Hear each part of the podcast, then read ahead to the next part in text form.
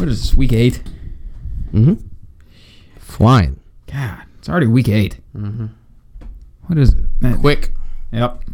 About Sucks. halfway. Halfway through. Yeah. Yeah, I think what today's Wednesday, so that is like mathematically half. I'm halfway there. Yeah. There we are. Wow. God. Stop the ride. I want to get off and like you know take a breather or something.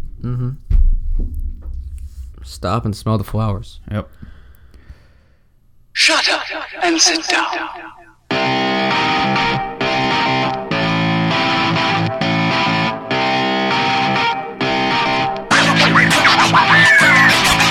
And welcome to the week eight edition of the Black Swarm Podcast. Hank Pfeiffer here with Rob Antonell. How you doing tonight, Rob? Pretty good. All right, let's uh, before we get into it, let's uh, shout out our uh, sponsor. You know, I think he's still our sponsor, JP For sure. Simon, owner of Simon Says. Even though we haven't really seen any form, you know, of payment or any. Listen, he's a busy guy. I, I get it.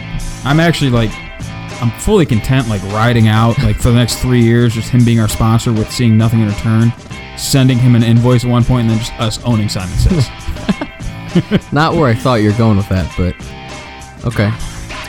I thought this was the whole like, you know, just hold it against him as long as possible, just as something to do. I mean, or you just send us a cut, shirt or two. I don't know. Either way, Huh. That works. yeah, that works for me. Anywho, beyond that, um, follow us on you know social media, Twitter and Instagram. That I swear we will get around to use at some point. When? When are we gonna do that? Uh, soon. We have one picture. No, we have a profile picture. We technically Okay. have no pictures posted. All right. Yep. But I think there is a link to our website in the profile, maybe. There you go. Not our website, our SoundCloud profile. Whatever. Anywho. Uh, yeah, so at Black Swarm Pod, Twitter and Instagram, uh, the Black Swarm Podcast, Facebook, SoundCloud, uh, iTunes, yep, and the Black Swarm Podcast at gmail.com because that does get uh, traffic occasionally, so I guess we should keep bringing it up. And uh, uh, beyond that, I don't have anything else to mention up top. Rob, you got anything? Um, not specifically. Okay. Uh, food drive for McKinley's going on. That was my one thing. Yep. So, If you want to get into that, because I'm done talking right now. uh, so the food drive, you know, something that goes on every single year between Massillon McKinley, uh, just like the blood drive. So you can go and donate food, uh, canned food items, or you can just donate cash. Uh, I think it is One dollar is equal to seven pounds yeah, of food. Yeah, so one dollar is seven pounds of food, which is a better return than donating a pound of food. But um, that's how it's weighed. the The competition is which school donates the most pounds of food, or the money goes towards pounds of food.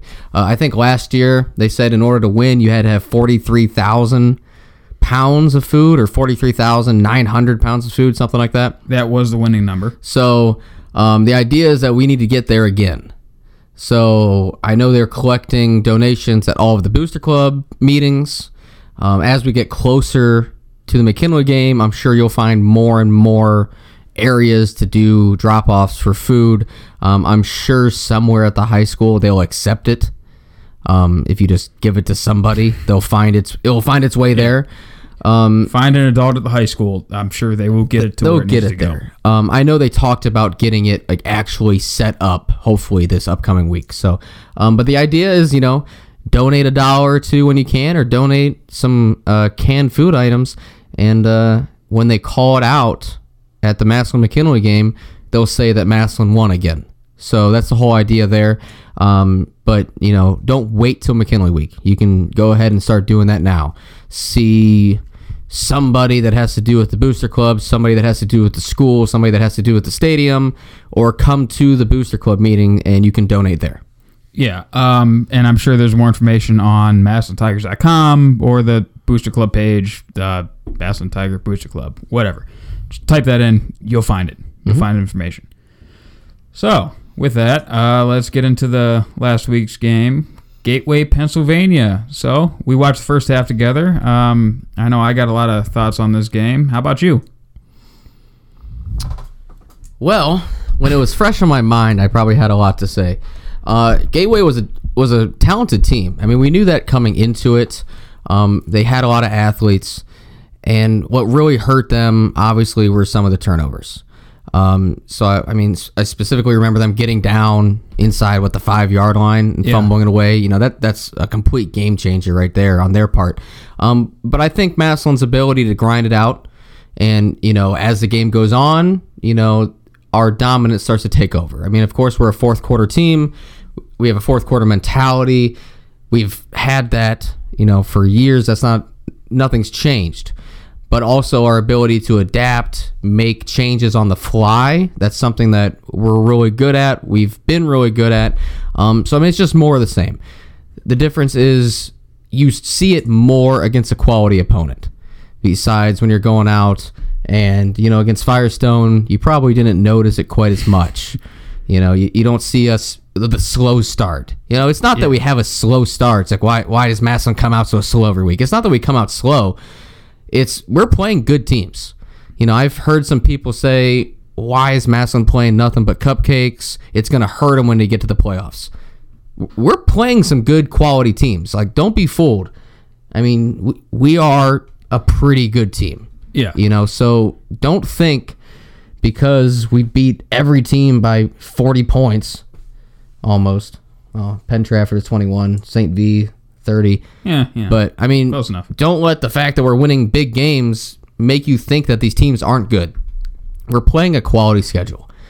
And you know, it just goes to show, you know, what this team can do, what the team's capable of doing. And I think everybody knew that going into it. Just they need something to harp on. And I guess that is that we're not playing good teams. Gateway's a good team. Penn Trafford is a good team. They are both ranked highly in Pennsylvania. I think going into last week, Penn Trafford was number one and Gateway was number 2 in the state. Something like that. Maybe in their division in the state, but same as Massillon's number one in our division in our state. Um, so I mean, they're good teams. So like, don't be fooled by that. And next week, well, this week, Barberton's also a good team. So I mean, just go out there and you know, don't be mad that Massillon keeps winning. Yeah, it's like you said. That's just something you know. People always want to look at something to to really harp on Massillon about, and I guess this year we, they want to bitch about our cupcake schedule. Right, let's just rattle it down. You know, St. V has been a great game on our schedule for the last. What we reopened that series, I think my senior year. Yeah, I didn't play them. Yeah. but then you did. I did, when they and it- had Booker and Paris Campbell, right? Uh, yeah, and it was um, we beat them that year. Then we lost to them a couple years in a row. I mean, it was just what two years ago they beat us thirteen to three in that punt fest where they're Yeah. he our running back still had like 500 yards offense. Oh, we stalled at halftime. Yeah. and they came back and beat us. Yep. Mm-hmm. I remember. But it, I mean, it's been a back and forth series. You know, Glen Oak for a few for a stretch, of a few years there. The it was It was back and forth. It was back and forth. It was I think it was like Literally back four years. The total like difference of the game scores was like three points. Mm-hmm. They just happened to be down this year. Warren, always a great team, a historic Massillon you know uh, series. Mm-hmm. They just don't they don't have a dude this year.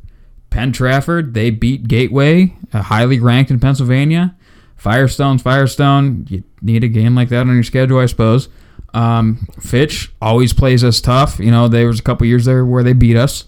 Uh, Gateway is looking to be, you know, a state title contender in Pennsylvania this year. It's everybody's thought they were a good quality opponent. Last year, Barberton was like really good. This year, they're still actually pretty good. Louisville, um, you know, going through a coaching change and all that, but they've, uh, I think my one buddy said they haven't been below 500 since 1989. And McKinley's McKinley. I mean, what do you want from our schedule? You want us to just load it with parochial schools so we have just a bloodbath, you know, slobber knocker each week and then we limp into the playoffs? Yeah, I mean, the one thing that you can say is we're number one in our region in points, and the points directly come from our uh, strength of schedule. So we're not the only undefeated team in our region, but we have the highest points in our region. So obviously, we're playing a schedule tough enough. You know, this isn't like when Central went nine and one one year and didn't make the playoffs. Or there is a team projected this year in Ohio somewhere. I, the name escapes me, but they're projected to go 10 and 0 and not make the playoffs. Yeah, so I mean, our schedule is obviously not that easy if we have the most points in our region. You know, we're not the only undefeated team. So, I mean, let's just throw that all out the window. We're playing quality teams. Some of them are having down years. That happens. Um, but the whole idea is that we're going to get ourselves to the playoffs. We're going to get better every single week. We're going to continue to prepare for the team that's ahead of us. And, you know, we're going to just keep carrying out these wins as long as possible. And hopefully there's 15 of them. That's it. Um, and I guess we could dive into Gateway a little bit. I mean, I think they um, they did something different that not many teams have done before. Where I don't know if they thought they had the athletes out wide to you know guard our receivers one on one, or that they thought that they could get to our quarterback before our athletes could win. But they were really the first team that brought pressure consistently since I mean Winton Woods two years ago mm-hmm. when they were basically pretty much basing out of cover zero, send the Yeah. house. Um, and it showed early, you know, like you said, we got off to a slow start. We what settled for two field goals uh, to take a six nothing lead early, um, and that just we had Trox on here a few weeks ago, and it takes a while. He explained it takes a while for us to figure out what the opponent wants to do to us because they tend to do something different against us than really who they are. You know, um, I think Gateway they showed they were a three-four quarters team, very similar to us, and we don't bring a lot of pressure. I don't think we just we really haven't faced a team that we felt the need to bring pressure to, and to see them, you know, bringing somebody almost every at almost every play, that was a whole new world for them and us. So it took a little while for us to figure it out, but you know, when we did, you see the final box score. Um, I know a couple things that impressed me was you mentioned it before the turnover they that we get that we recovered inside the five that led to a Ball or a Longwell throwing to Ballard, you know, 95 yard touchdown pass, record breaker for both receiving, you know, it, it broke record at Massillon. Um, and Coach Moore explained that at the Booster Club on Monday. When you're backed up like that, you're it's hard to march 95 yards Yeah. down the field with a put together consistent drive and actually score. So he said he likes taking a shot play, and I don't disagree. You know, if you think you're going to punt anyway, you might as well try and get a big shot in there. And it just so happened that our shot play worked. And you saw what happened, you know? If you can't get pressure uh, quicker than our athlete wins out wide, you're going to lose big. It's a gamble. Sometimes you win, sometimes you lose. That play, they lost. Yeah, I mean, I remember saying it before it happened. Um, that you know, I, you don't mind taking a shot. You know, a lot of people are worried about being backed up, and when you have a good line, a smart, experienced quarterback, and an athlete out wide, it's not as big of a gamble as a lot of people think it is. You know, especially on just a straight fade like that down the sideline. Because at any point in time, if they would have had a free blitzer, a missed assignment up front, Longwell can just throw it out of bounds, right over the receiver's head out of bounds. That's an easy, just throwaway, safe play with an experienced quarterback, right? Which we mm-hmm. have. So I, I don't mind doing those kind of things. It keeps teams honest. And honestly, I feel like that's something you see a lot. It just doesn't always get executed. So, I mean, I I was glad that we were able to do it. In the future, it's going to make defenses question, you know, what are we going to do even when we're backed up? Because I mean, like you said from Coach Moore, it is tough to march 95 yards. Sometimes it's tough to run when you're backed up like that because they are filling the box up so heavy. So I mean, being able to have a line that can block like we do with a game plan, a play call that's able to protect the quarterback with athletes that are able to make plays, you know, we're able to strike from anywhere on the field. Yeah, um, just a couple other things that stand out in my mind um, was when we were marching the other way down the field, going towards the flagpole. We, uh, I think it was a third down. I don't know. It was a, it was an important part in the game where we actually formationed Ballard and uh, Lamp as the number two receivers on each side in our two in a two by two set, and that's uh, that's important because if it's zone, you're getting them matched up on linebackers, and if it's man, you're getting them matched up on safeties. At that time, we had them. I think they uh, were running a cover zero. We got them matched up on safeties. We actually protected it fairly well, and uh, lefty hit lamp right down the seam for a touchdown.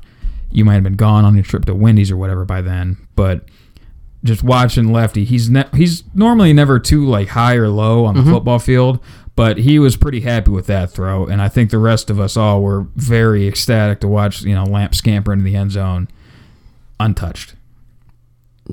Yeah, I mean, just with Longwell and his personality, at least the personality that we get to see. Yeah. Right? I mean, of course, everybody sees him at the game. I mean, we get to see him at sideliners, and that's just kind of how he is all of the time. He's just a very neutral, calm mannered person.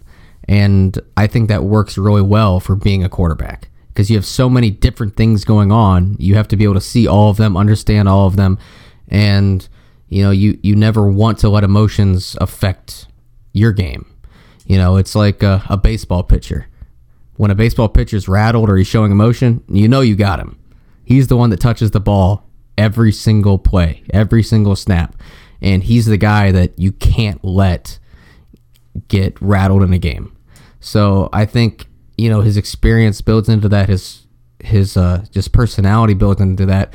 And I mean he's a great player. So I mean that's really just gonna help us in the future as well. And uh like you said, being able to move around our receivers and getting different matchups, it, it's a nightmare for defenses. And I don't know if people realize that because they don't always notice what kind of coverage the defense is running or what kind of matchup you have. And being able to move your receivers around really messes with the other defense. Uh, so, you know, look for that going forward. The whole idea is that we're going to show, not show as many things as possible. We're not just trying to mess with people, but we have so much in our arsenal and we practice so many different things. And defenses, other teams play us in so many different ways trying to shake us that we've seen everything. And we have an answer for everything. And so sometimes it's good, you know, having Massillon across your chest and you always get the other team's best shot. Yeah, you know, it's like you said, it's a lot of a lot of little things that people don't notice, and whether it be just swapping, putting our number one guys in the slots in a, like a four wide formation, where the average fan might see, oh, they got four guys out wide. You know, they're not going to notice uh, where certain guys are, but there's a rhyme and a reason for every single little thing that we do. And you know, nothing is just like, all right, let's just throw this out there, see if it works. You know, we throw that uh, that wide receiver uh, reverse pass a couple weeks ago. Sure, it went for an interception, but now teams have to look for that on any kind of jet action. They have to stay home on the backside, and that opens up everything on the front side. You know, it's like there's nothing that we're just like, all right, let's uh, see what happens here. There's a purpose for everything we do. Um, I guess kind of moving. Well, now we can touch on the run game a little bit since I am a run game nerd and Go for offensive it. line nerd. Uh, we've actually they've mentioned it before, but we've become like a very zone run heavy team. You know, we've kind of moved away from power every goddamn play like we used to love to run, and lots of zone. I think um, it actually stood out to me in the middle of the game how much outside zone we were running against them.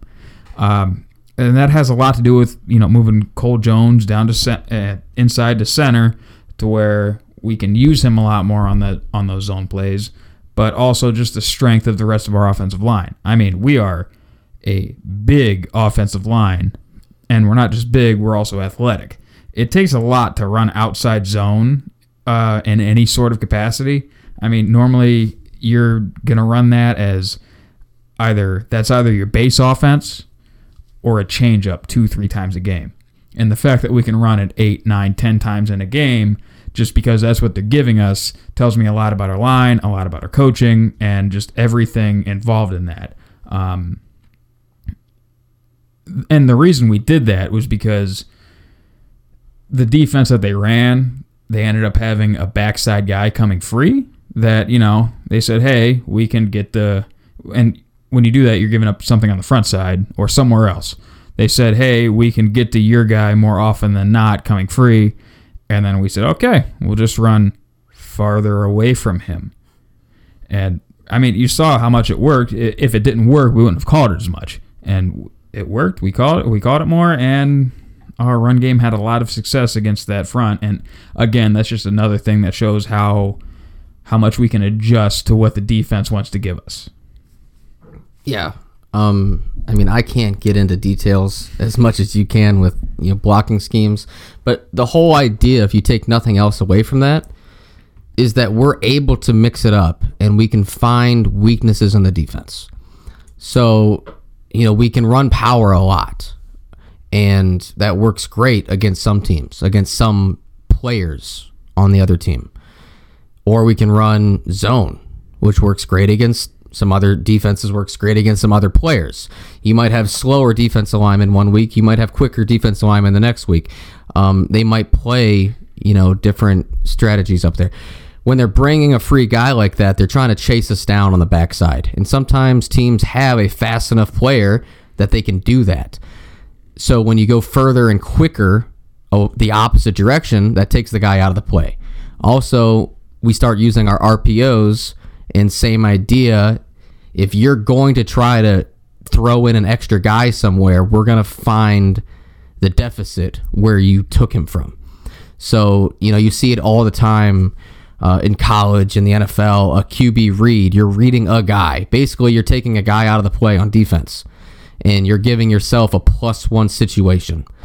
I mean, that's not exactly what we're doing. We don't do very many QB reads, but the idea is that we're always setting ourselves up for the best possible situation and we're able to adjust on the fly. And when teams try to change it up, when they try to bring an extra guy, we're going to go away from him. Simple as that. So, just kudos to the coaching staff being able to do this because it makes it really tough on defenses. Because there's not very many teams in the state that can line up and go mano a mano against us. So a lot of these teams are trying to get an advantage. Where they try to find the advantage, we are finding the disadvantage. So there's a lot of different things going on, and sometimes if you're not watching it on film in slow motion, you might not be able to pick up on it. But you know, just kudos to the coaching staff, and you know, the next time you want to complain about us running the same play three times in a row, not in a row, but in general, uh, you know, sit back and you know, maybe think that we're doing it for a reason.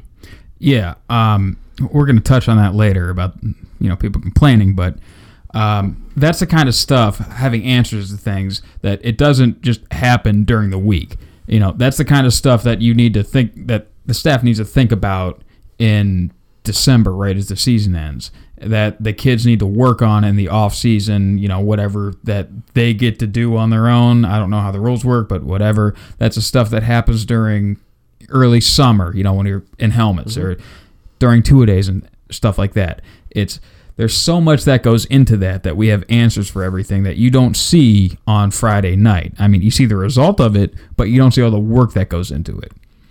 Um, kind of getting into more the defensive side of the ball because this is the Black Swarm podcast. Um, I thought we did a great job of shutting down their what Division One running back. I don't care if he's being recruited as a DB; he's still a Division One running back. Um, he had what 17 yards, something like that. Uh, I don't, I don't have the stats. I don't know. He don't had something like it was not much. Uh, I think very early in the game, it stood out to me, at least watching like in real time, that they were trying a lot of screen game, and you know they hit on one or two, but we shut that down real quick. Um, I, I distinctly remember an RPO that they ran with like a, a hook route by the number three, or I think uh, it's very similar to something we do. And our linebacker, safety, whoever, just lit the kid up. You know, it was injury timeout, whatever, and they kind of moved away from that. Um, from that point on, it seemed like we kind of started keying off on the screens. I know we put another kid out, just great open field tackle by I think the corner. That um, again, name and number escapes me at the moment. if you can come up with it, be. I'm, know. I'm gonna be honest. I don't remember much of that game.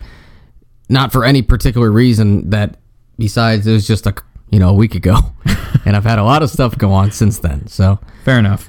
I I don't remember much. Fair enough.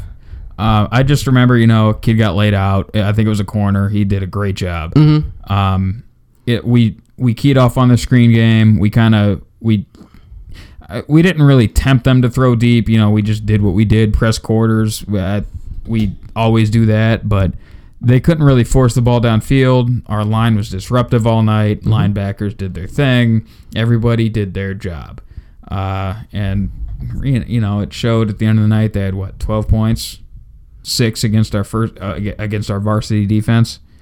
The um, there might have been another record broken that night actually that Coach Moore brought up at uh, Booster Club that 92 yard run towards the end there that their running back broke off against our second string defense might have been the biggest run allowed on Massillon in history. Yeah, might have to look into that, but you know, someone feel free to correct us or whatever the hell, you know, anything like that. Anything else stand out to you on defense, even though if you don't remember anything? Uh, the one thing that I remember is I read somewhere that Gateway liked to do something that not a lot of other teams do, and I I forgot to look for it during the game. But supposedly they pulled their tackles a lot rather than their guards. And the reason that is kind of difficult for the defense is because your linebackers are usually reading the guard through the guard into the backfield. They're not reading the tackle. So when you pull a tackle and not your guard, sometimes your linebackers don't see it. They have a hard time scraping over, and you know that's when big plays happen. Um, I didn't look for it. I'm going to assume that they did do that. They pulled their tackles a lot, and we played well. I mean, the point is we didn't give up any big plays, and if nothing else, we got to rep out a new look against our defense. So, I mean, every week, you know, we're seeing something new and it adds into, you know, what our defense is capable of defending. So, that just continues to help us for the future. Yeah, you know, like you said, your your linebackers are reading guard through backfield through the guard, and you're not going to see the tackle. You can't see everything going on. Um, I'm not happy to admit that I didn't see it much because I wasn't looking for it much. I forgot to look. That was something we talked Yeah. about and then I I just forgot to look for it. I mean, I normally So maybe they didn't even do it at all, but I, I I'm sure we practiced for it nonetheless. I look at the snap of the ball, high hat, low hat from the line, and then you know my eye shoot wherever I'm looking for in particular from there. Um, that particular play, it's called the dart concept. I have no idea why. Um, some people refer to it as the toe. Also That's what that's what we ran it as. yeah. T O W tackle wrap.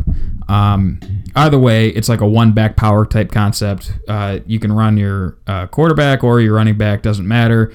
It's but the backside tackle pulls wraps around and is leading through on a power type concept, and it's a nice. It's normally it's a nice change up to uh, a lot of zone running, a lot of zone read as well, just because um, it works well against the tight front, which is the natural answer, especially from an odd front defense like we have to the inside zone.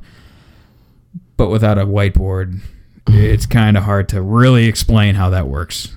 Um, anywho, I didn't look for it really. I didn't see it much though. Nothing stood out to me in the game that you know, hey, they were running that a lot. Um, one thing that did stand out to me, not from our offense or defense or special teams perspective, besides the fact that we actually had to punt, we had to punt the ball a couple times, so we actually got to see what our punter looked like. But um, from a fan perspective, was how our fans can sometimes get a little too aggressive in a negative way. And by that, I mean, you know, yelling at our players, yelling at our coaches, like, hey, what are we doing? Like, the first time was when, um, right before halftime, when they were trying to put that drive together, and we called a timeout when the clock was ticking. I think there was like 12 seconds left. Oh, that was me. That was me yelling. no, Oh, it, it wasn't you yelling because I would have hit you for it. Yeah. Uh, and when I understand why people are mad about that though. Doesn't mean you should yell at the coaches, Yeah. yell at the team, but I get. it. I get it. I mean, they're lining up real There's quick. a reason why They're- we did it. Yeah, they're lining up real quick to you know try and snap the ball, um, and we call a timeout. Why? Because our coaches saw something that we didn't like at all. Yeah. And if you want to, you know, get all like, oh, I, well, you know, the clock was ticking on them. They were they had two seconds left on the play clock, whatever. They got the snap off. We just happened to call the timeout half a second before they got the snap off. Don't give me that look, Rob. I know the audience can't see it, but Rob's giving me some look like, oh no, they didn't. I That's, was that's because I don't remember them snapping the ball at all. I remember it because I was looking directly at the ball. I wasn't right. looking anywhere else because I have no idea what the coaches saw. and I forgot to ask about this at Booster Club. But they got the snap off like right after we called timeout. There's a reason why we called the timeout. Yeah. So if you want to stand up and, oh, what are we doing, coach? Blah, blah, blah, blah, blah. It's for a reason. And by time the referee actually called the timeout, we were probably already screaming it for a few seconds before that. So Yes. it's not like we started yelling timeout with one second left on the play clock. Still, Exactly. I get it. Fans get caught up in the game. I get caught up in the game, but I'm not gonna start yelling at the coach for it. All right, whatever. Second instance was that really just got to me and just drilled my head right now. Second half, we're marching down the field. Fourth and five in opponent's territory on the plus 40. We're putting together a pretty nice drive. We're up 14, looking to go down to score again. Fourth and five, we line up to go for it. And I hear people around me yelling, Oh, what are we doing? Punt the ball, kick the ball, what whatever. Our coaches aren't dumb. Mm-hmm. They're doing that like they know what they're doing. There's they have more experience collectively between that and that staff than any just random group of slapdicks in the crowd. All right. Let's, when we line up at fourth and five to go for it, I, we expect to convert on it, which we did. And boy, did their tunes change as soon as uh, I think it was Lamp caught the ball on that crosser. And I just it it irks me so much to hear stupid people be loud. And I know I'm not talking to any of our listeners because our listeners are smart. they have a smart IQ, a football IQ, because they listen to the Black Swarm podcast, and we try so very hard to teach them a little thing or two about football. Yeah, so I mean, you know, trust in the coaches. You know, that's the whole point. But I mean, if they're going for it, it's for a reason. They saw something that they liked. Maybe we did something on second down and they have a guy that's crashing too hard. On third down, a guy's crashing too hard. We're like, you know what? Fine. If you're going to keep crashing like this, we're just going to throw it right behind you. Or the opposite situation. Or point is, they saw something they liked. They said, hey, we can convert this. Also, the next time it's fourth and five, and we run a hard count, and we get them to jump off sides because they think we're actually going to go for it because we went for it last time. Ta-da! First down. Yeah. You know, so sometimes in order to bluff later in the game, later in the season, you actually have to put your cards on the table. Or otherwise no one's ever going to believe you. So trust in the coaches, let them do what they're doing. Um there's a reason. There's a reason why. There's always a reason. Exactly. Even objectively, like if you just look at the situation, they can't move. Their offense can't move the ball at all. We are on their 40 yard line. We have just been moving the ball fairly well. It's fourth and five. We have five yards to convert. Second half, we're up 14. What do you want us to do? Kick a field goal? When our kicker doesn't have, I mean, he's a great field goal kicker when he gets inside of his range. He doesn't have much of a leg. We could put Magnus. That's like 65 yards, Hank. So Yeah, we don't. Look, we're not depending on where we were, that's almost 70. Uh, So exactly. So no one's doing that. You're not kicking the field goal. you're not kicking a field goal. Uh, What do you want us to do? Coffin corner the punt when we really, I'm, when we haven't worked a coffin corner that I know of, or that you know, what? So you you go to punt the ball, and you try. Uh, There will be a time where we do punt that and we do pin a deep, uh, pin a team deep. There's also going to be times where we go for it because we know we can, or because we know the other team's offense is struggling, or our defense is doing really good, um, or there's just something we really like. Mm-hmm. It's the point is it's not random. Yeah. We haven't shown a coffin corner punt, so I'm assuming we don't have one until we show it. Well, let's Just see. like- the 40, 50, I mean, that's And that you kick it about his average kick would put you down, well, about right at the goal line. at the goal line. So, yes. I mean, that's Can he turn the ball over and get it to bounce backwards? that's tough. He's a junior in high school. That's tough. I don't not not speaking ill of him specifically, just speaking on junior punters in high school, speaking on 16, 17 year olds. I don't have much faith in him doing that. Their returner, assuming he's coached up well, is going to put his toes on the 10 and let it go farther behind him. Mm-hmm. So odds are we punt the ball, it's going to go into the end zone, ball's out on the 20, 20 yard play. Yeah. Like that's not that's not much. So going forward, That doesn't mean we won't do that later in the season, but correct. However, this particular instance, in general, great football play. So if we could stop getting dummies standing up and criticizing the coaches during the game and giving me headaches, that'd be great. You know what we're you know what we're missing actually? Hmm. It's public shaming in general. public shaming. Yes. Like when someone does something stupid, you should be allowed, like everybody should be allowed to tell them, like, hey, that's stupid. Shut up. I'm not saying get physical. Well, maybe that's what they think the coaches are doing is stupid. And all they are are getting up and telling the coach it's stupid. If if the crowd as a whole does that, I'll shut up. if it's one slap dick in a section mm-hmm. and no one else is really doing anything, I'm gonna assume he doesn't know what he's talking about because he probably couldn't draw up a cover two if he spotted in the safeties or explain to me the or explain to me the tangential difference between power and outside zone. Cover two if you gave him the safety. Yeah, okay. Yeah. All right. I'm not claiming that I came up with that line, but I'm using it. Yeah, if you're gonna yell at somebody, yell at the refs. They Yes. love they love it. Yes. Cody listen, loves it. Listen. Black Swarm podcast, hard rule. Do not be negative as a fan. Do not get the, a the ex- penalty. The, on us. exception the exception to that rule is there's every rule is if he is wearing vertical white and black stripes, Mm-hmm. you yell your hearts out at him. Do not get a penalty Yes. because they can call penalties on a team because of their fans. Watch the language. But it, you know that doesn't mean we get mad when you make fun of them. Yeah. That being said, just we need to touch on this too. I'm sure we don't get many calls after we make fun of them, but Yeah. Eh. I mean, so long as we're talking about the zebras, they were laughably bad on Friday. it wasn't great. I mean, Not good.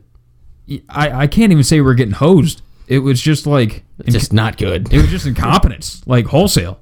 I mean, it was it was like I, I felt like I was watching a car wreck and just laughing. Yeah. Not that I would watch a car wreck and laugh, but It's like when uh, we played that Saturday game against Ursuline. oh god, And I swear we had JV refs that couldn't get hired to do JV games. oh, was that bad? That was yeah. I mean, when you have like when you're trying to call encroachment on the defense and you don't know what side to point for defense, it's rough. Not good. We remember the blocked punt that He threw a flag down. yes, Oh, I was going to lose it I if he said we, that was roughing the kicker. I wholly oh. believe I will take this to my grave. I believe that he meant to throw the beanbag and he threw his flag. Oh, That is yeah. It was just horrible. And the worst that's, part that's not even a fumble, is it? Is that considered a fumble? You don't throw a beanbag for a blocked punt. I, I think he was throwing the flag, saying that the guy was down. He was down right there where the flag is, because that means people are down. His knee touched. Flag. that's worse. I don't know. I, I would much rather him think. At least he in- played it off like it was, you know, he didn't wave the flag off as if it was a flag. He Yeah. just picked it up, said, oh, ball's down here. Yep. Never made an explanation for it. No. We just went out there on offense. Like, fireworks already flew. Yeah. Yeah. I don't know. I it, it's It was weird to throw your flag at the punter after he just got his the ball blocked. yeah. After he got like three guys blocking it at the same time, just piled on top, and one guy scoops and scores where his knee never touched. If you watch film, and um, which was shown at Booster Club. Oh, nice. Yeah, and uh, you can clearly see knee never touched. Also, clearly see no penalty happened. No flag should have been thrown. I mean, listen, man. That- Barberton. yeah. Onward and upward. Yes. All right, so moving along. That was uh second, less than a second for you guys, but an eternity for us. On to the Barberton Magics, right? Magics with an S. Magics. I think so. Magic. Magics. Magic. Magics. I think an S. Yeah, S is there. Yes. With the S. Yes. All right. On to the Barberton Magics. Um, offensively, they look very similar to us. Uh, they like to run three wide a lot. Have a wing, have a blocking type wing back. Um, one thing that stood out to me was the entire left side of the line. A buck ninety, two hundred, buck ninety. Tiny. I mean, you know, not that high school lines are that big, but that is small. Their right guard, he's 290, and then the right tackle is 240. Didn't overly impress me that much looking at film. They're a big zone heavy team. I think the left side of that line, and really their line in general, is something we can attack. Quarterback, uh, I, average to good high school quarterback. He's I, they had a better one last year, but he graduated, didn't right, Rob? Yeah, no, I don't know. I thought it was the same guy. same guy. Maybe not. Honestly, I don't know. I I don't know. I feel like we should. I know that they were known for their passing game um, coming out of last year. And going into this year, that's all I heard too was um, how good of a passing attack it was going to be. Um, I know they had a really good running back last year, but I believe he transferred. to Buchtel. That's what we were told from somebody was Buchtel. Yeah. For whatever reason, I wanted to say Akron East, but either way, we're pretty sure he transferred to an Akron school. They had a really good running back that transferred, um, but have heard good things about the quarterback this year for sure. Yeah, uh, quarterback. I mean, average to good high school quarterback. I mean, you know, a lot of schools would want him. Um, obviously, we are not one for quarterbacks, but that's neither here nor there. Uh, defensively, they run a three-four quarters defense, very similar to us. Um, again, the line stands out to me in that they seem a bit undersized. It's a 190 pound end, uh, 255 pound nose guard. That's a sophomore. That is um, going to be good, which is coach speak for not good now, and uh, 190 pound end. I guess they don't really shift out of that odd front much. You know, they got the 505 or the I think it's a 404, just head up, two head up ends on the tackles, one head up nose guard. They all slant, stunt, to whatever they uh, and over and under. They run quarters behind it, which is to say too high. Yeah, very similar to us. Um, you know, not overly impressive, but not really bad secondary or linebackers. Uh, Rob, do you know anything about their defense otherwise? No, I, I don't. I missed the meeting, so I didn't get to hear much about um, their personnel. Um, I mean, the one thing that I knew going into the season that Barberton was supposed to be a pretty good team, and I mean they they beat up on Wadsworth pretty good in a scrimmage right before the season started, and uh, they're five and two now. They lost last week, which um, you know they're going to be looking to bring that back this week. But I mean, Barberton's they're a pretty solid team. Just you know, the one thing that we have noticed is they're a little undersized, which can definitely hurt a team going against us. Um, but they're still a decent team. The one thing you have to remember with a lot of these schools, especially local schools, when they schedule us, they usually only do that when they have a pretty good team or when they think they have a pretty good team. Um, so Barberton probably would not have scheduled us if they knew they weren't going to be better than usual. Um, they were good last year. They're good this year. They're five and two. Um, they beat up on Wadsworth, like I said in the preseason in the in a scrimmage. And Wadsworth is a good team. Wadsworth is a team that we met in the regional finals last year. Um, so I mean, it's just gonna see how that size can play out, and you know, see what kind of tricks they have up their sleeve that they they can use against us. Yeah. Um, you know, you always want to see like watch what a team does. I don't think they're really known for any kind of trick plays or really like straying from what they are, but you you really want to watch for if a team tries to be something they're not because their opponent. And if they try and do that, you know, I think we've kind of alluded to it before on this podcast, but when you try and be someone you're not, that tells you that the opponent is you think very highly of the opponent. You know, like it's they're a lot better than what you think they are. It's when a defense sells out on one thing, you know, just to stop a certain play. They're saying, "Hey, we'll give up everything else. We just need to stop this one thing." When like, hey, we'll, we'll give up the pass. That means we think, you know, we can maybe mitigate the run game to a slow bleed or whatever. It's if they stray away from what they aren't, that that tells you a lot of things, and that's just something to look for, you know.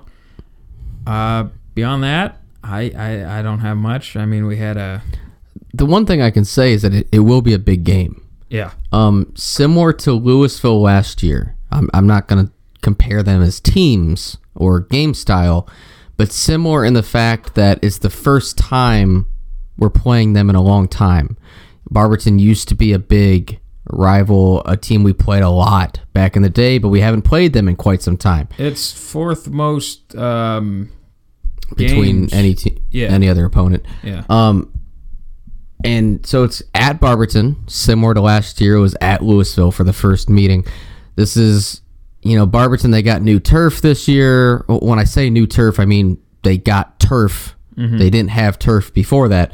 Um, so they got turf. They got you know the upgrade at their stadium. First time playing us in a long time. Obviously, going to be a big game for them at home.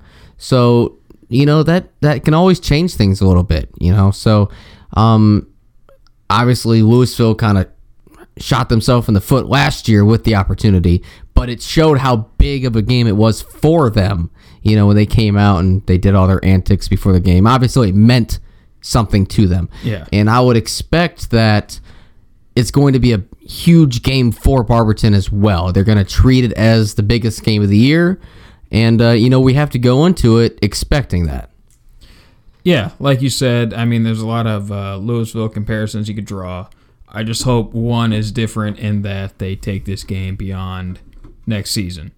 And I, you know, you'd like to see a historic opponent, a local opponent, have something we can keep going on year after year after year.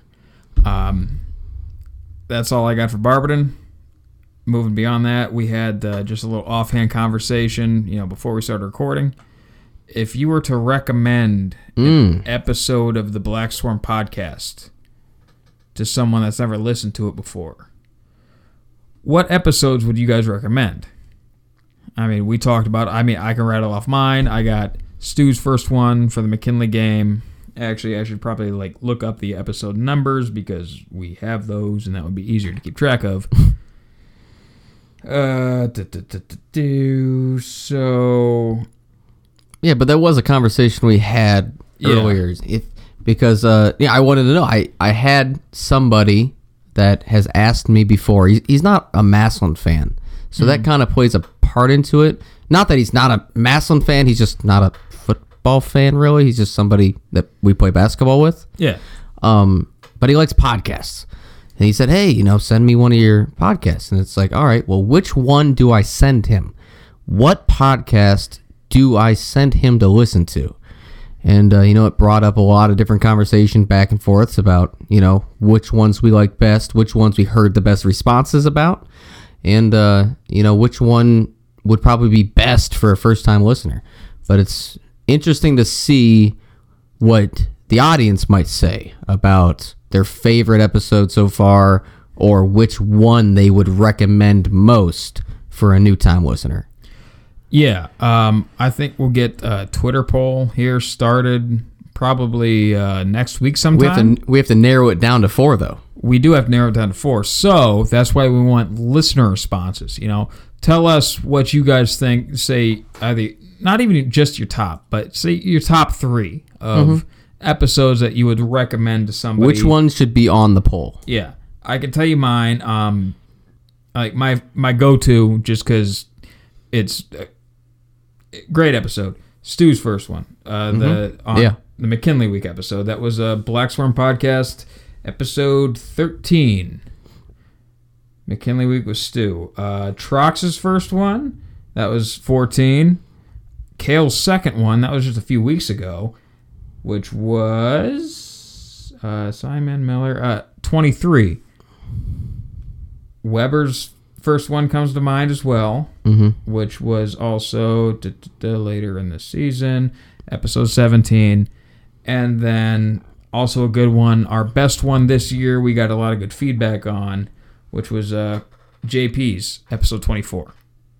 I mean, if you have any different, if you have any to add, Can I throw one in from our perspective? yeah, Um, a lot of the stuff that I take from our guest episodes, especially, is um, kind of how the interaction went, how the you know quote unquote interview went with them. A lot of the stuff that went on, you know, that might not have got recorded or put on on air, right? Um, I really liked last year when we had Jar on for Yeah. the first time. And a lot of the reasoning for that was because some of the questions we asked, some of the answers we got back. And I just remember him saying that it's like, wow, like, you know, I've, I've never really heard some of these questions before. Those are really good questions. episode 8. And, you know, how that, you know, comes across on air, you know, I, I, I don't know. Yeah. But, you know, from our perspective, you know, the one doing this, because we don't really listen to them. Uh, never. Yeah, I, I do not listen to these. Not a one. but that was one that I personally liked because it was like, hey, you know, you guys kind of know what you're talking about. Like those are some good questions. So I I personally liked that one. Um, from our end, obviously I liked a lot of things Stu had to say, a lot of things Yeah. JP had to say. You know, just get you fired up. Oh, yeah. But um, I'm interested to see what the fans say, just in general. You know, which one have they liked best, and you know, what would they recommend as a first episode for a new listener? Yeah, and kind of on the same note as your jar recommendation, um, Mazers and uh, Lino's. Mazer was great. Uh, so was Alino. Yeah. In, in the aspect of just all the stuff we talked about off air. Yeah, both So of those, much stuff off air. They, it was so much like good conversation we had, mostly off air, but still like Mm-hmm. it was a lot of yeah, exactly like a lot of stuff we couldn't put on air, but just great conversation in general. Yeah. but unfortunately, that doesn't make for a great podcast when it's stuff we need to put out there for the people. Yeah. So again, not that and we're not like, you know, dissing anybody. There's no, you know, it's not like, oh, don't listen to this. I mean, you can like not listen to a couple weeks ago when it was just us. can not listen to last week or last year's the Fitch one whenever the hell like before we had Miller on for the first time before we had a guest Early on, it was rough. when we were flubbing. Yeah, it was bad. That was bad. When you were when it was a struggle to even get you on here. Yeah. Yeah, that was rough. Not one I would recommend for a first listen. Yeah. Mind you, all of our recommendations so far have been guest episodes. Oh yes, yeah, yeah. Like it is not an accident. There's always a third party involved for all of these episodes. But um, a couple other ones. I mean, hell, Lieberman. He, he was great on the microphone. yeah. um, which honestly really surprised me. Like, I was not expecting. It. I mean, not that I thought he was going to be bad. It's it wasn't. I'll be honest. Going into it, I didn't think it was going to be a great podcast material. it was just going to be some. It was off season, off season booster club stuff, which that's not great content for the average listener. Yeah, Um, but yeah, just another great guest. and he just like he reminded me not of Stu, not in that like to get you fired up. I mean, he did, but not in that same vein. But of Stu in that like just really great talking like off rip. Like mm-hmm. yeah, just ask him a question out of left field and are. Oh, he's like, got yeah, Yeah, he's great got- talk, great speaker. Let's go. Yeah. It, it was just incredible. Um, I guess yeah, that's it. You know, maybe uh Krause's pizza review. Just because that really got the people talking. Really got They got a lot of people talking, and I have heard, you know, might be coincidence, but there are people out there saying that Eastside Krauses has stepped up their game since our podcast about it. So coincidence, maybe. I don't know. I've also heard West Side has really stepped it up. Has it? Mm. In that I didn't hear anybody Can we get a free pizza, please? please Someone. some food. Like, I'm not even like not We even Krause's. Yeah. not even Krause's, like Speedway. What do you got? Dollar store? We'll take it. Yeah. Dude passing out his mixtape in front of Dollar Store? Anything, man. Again, our price is low. Doesn't take much. No. Doesn't take much. And with that, I mean, I think that's that's it. That's all I got. Yeah. That's all you got. Yeah. That's about it. That's about that is that is about it for this episode. Um, go Tigers! Beat the Barberton Magics. Beat the Magics.